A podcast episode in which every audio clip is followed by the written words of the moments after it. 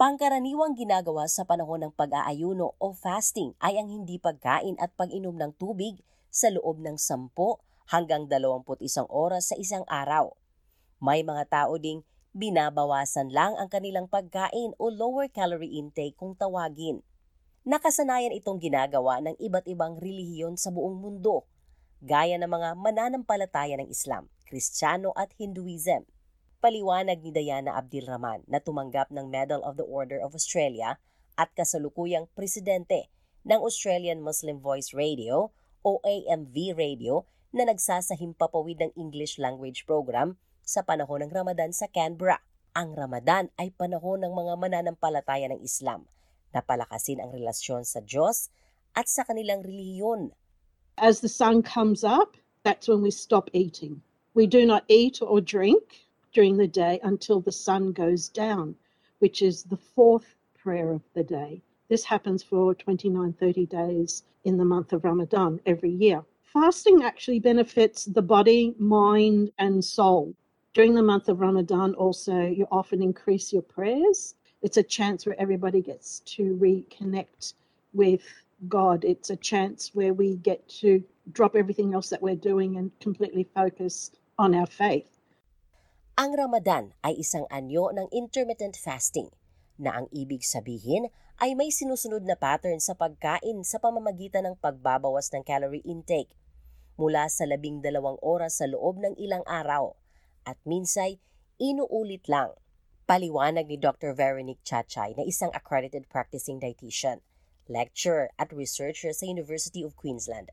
Ang Ramadan ay napabilang sa kategoryang time-restricted eating – at ang hindi pagkain sa loob ng ilang oras o pag-aayuno ay nagbibigay ng benepisyo sa katawan ng tao during a window of fasting, you are triggering the mechanism at a molecular level is triggering the resilience mechanisms in the cell. So the cell switches into a stress response and that mild stressor, we say mild because it's not for too long, will activate certain genes that are known to code for enzymes for detoxification. So for example, antioxidant enzymes are increasing, detoxification enzymes that are in the liver. And so, as a result, the cell is doing a bit of spring cleaning.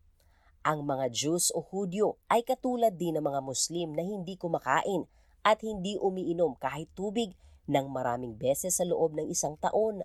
Subalit, ayon kay Dr. Chachay, ang hindi pag-inom ng tubig sa panahon ng pag-aayuno ay hindi napatunayan na magdudulot ng maganda sa katawan ng tao dahil ang pag-inom ng tubig ay nakakatulong para mailabas ang toxin sa katawan. Dagdag nito, kapag nag-aayuno ang isang tao, nangyayari ang proseso na tinatawag na autophagy sa mga tissues at organs sa loob ng katawan.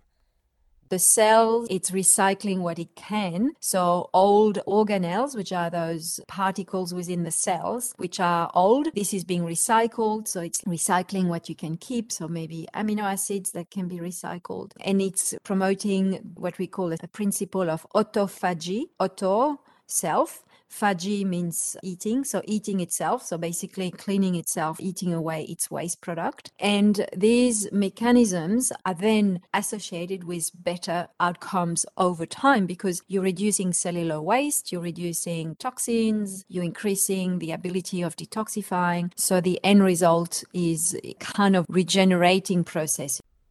Pahabol pa ng doktor pagkatapos ng pag-aayuno kapag kumain ng muli ang isang tao mas mabilis maabsorb ng cells ng katawan ang nutrisyon at bitamina mula sa pagkain. And then when the person starts feeding again, then that switching from the fasting to the feeding in itself is also a beneficial effect because the cell has been deprived of certain nutrients and then suddenly these nutrients come in and it's making the maximum of these nutrients. It's not being wasted it's not in surplus it's being used for the optimal function of the cells. Dapat ding tandaan na kapag nag-aayuno, dapat kumain ng tamang pagkain at iwasan ang matatamis o pagkain puno ng sugar dahil posible itong maging sanhi ng pagtaas ng insulin level at insulin resistance sa pagdating ng panahon at ito ay lubhang mapanganib dahil magiging sanhi ito ng pagkasira ng organ at ang daluyan ng dugo sa katawan. Sa ibang relihiyon o kultura, ang pag-aayuno ay hindi talaga nangangahulugan na hindi kumain. Dahil ang iba, pinipili lang nila ang kanilang kinakain. Kagaya na lang ng mga mananampalataya ng Hinduism. Dahil ang kanilang pag-aayuno ay nagsisimula sa pagpili ng pagkain hanggang sa hindi pagkain. Bagaman may pag-aayuno sa Hinduism, hindi ito itinuturing na obligasyon. Kung hindi, ito'y isang moral at espiritual na gawain na naglalayon na malinis ang isip at katawan. Samantala, para naman sa mga Katoliko, ipinagbabawal ang pagkain ng karne sa Biyernes Santo sa panahon ng Simana Santa. Habang ang mga Greek Orthodox Christian ay hindi talaga kumakain ng halos lahat ng mga dairy food products o produkto na gawa sa gatas, itlog at karne. At may mga pagkakataong bawal kumain ng may olive oil at isda sa loob ng 180 hanggang 200 araw sa isang taon. At ang pag-aayunong ito ay napabilang sa kategoryang calorie-restricted diet. Ito ay isang modernong klase ng diet base sa Cron Diet o Calorie Restriction Practice on Optimal Nutrition.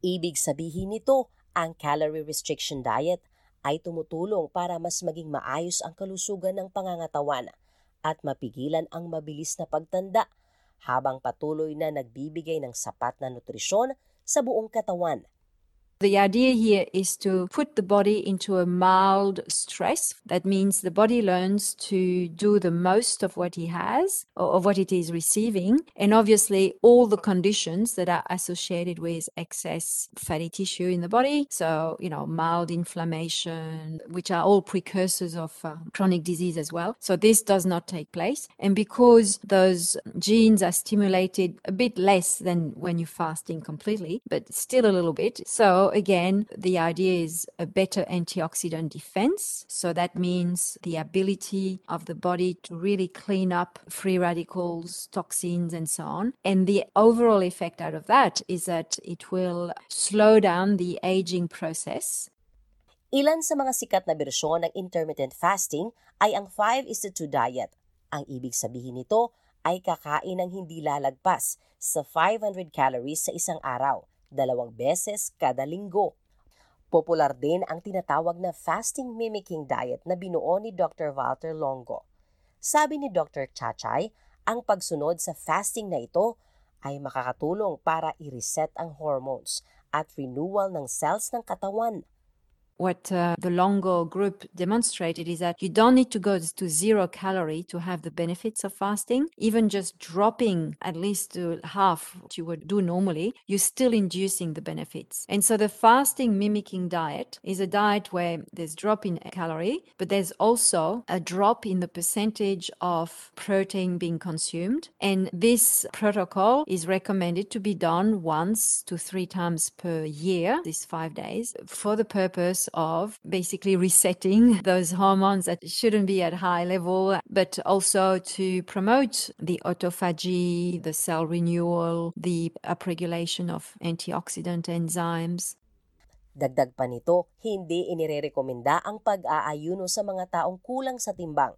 May iniindang sakit pati na din silang may eating disorder. Ayon naman kay Adama Konda na imam sa Canberra Islamic Center. Ang mga bata, matatanda at may sakit ay hindi inaasahang mag-aayuno sa panahon ng Ramadan. A child is not to fast because children need to eat.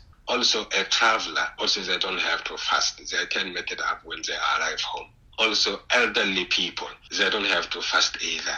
And also when women are pregnant or breastfeeding, also they don't have to. So fasting consider our physical ability to do it. If you are physically not able to do it, you are not allowed to do it anymore. That becomes another wrong thing you do.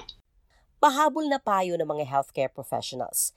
Importanteng balanse ang kinakain ng isang tao.